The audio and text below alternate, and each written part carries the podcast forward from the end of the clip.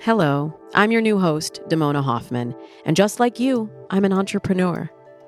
Just like you, I've navigated the highs and the lows of being self employed, and probably, just like you, I've sometimes felt a little bit lost and looked to other business owners for guidance.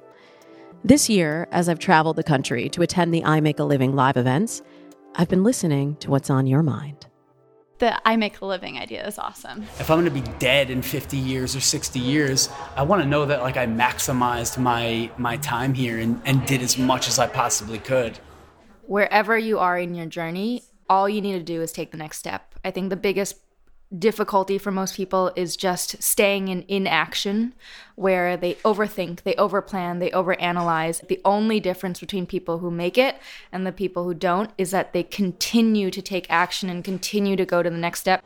Can get kind of lonely, especially working, being a solopreneur, not necessarily having like coworkers that you work with for months and months and months. So you, you get kind of stuck in your own heads the most important work to do is the work on yourself. If you don't do the work on yourself, it's going to show up in the business. So you got to like do that work first.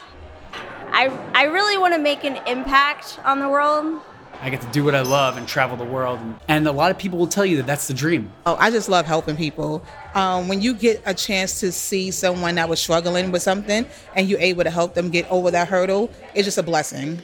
Coming up this season, we'll be having conversations with top business leaders and folks just like you who will share their personal stories and insights on entrepreneurship. How did you do it? Now, everyone wants a shortcut, it, seems like these days. Well, there's no one way to do it, right? There's not, oh, here's the answer. I think it's always have a hustle, is the message. Like, if that's your, whatever your number two thing is, always have a hustle that's paying the bills. Yes, I will reinvent again at some point in my career. And I think that all of us will be faced with these moments where we're invited to reinvent. Either something happens, right? Like my marriage ended and I reinvented because I needed to, or sometimes we take it upon ourselves to reinvent because we feel called in a different direction. If people sense that you have a desperation about you, you're dead. So even though I was unbelievably desperate, I was able to form the way my ideas came across and what I was pitching and presenting and, and wanting from them without that desperation coming across. If you had to describe what you do without saying a company you work for, the name of your business, or the title of what you do, how would you describe it?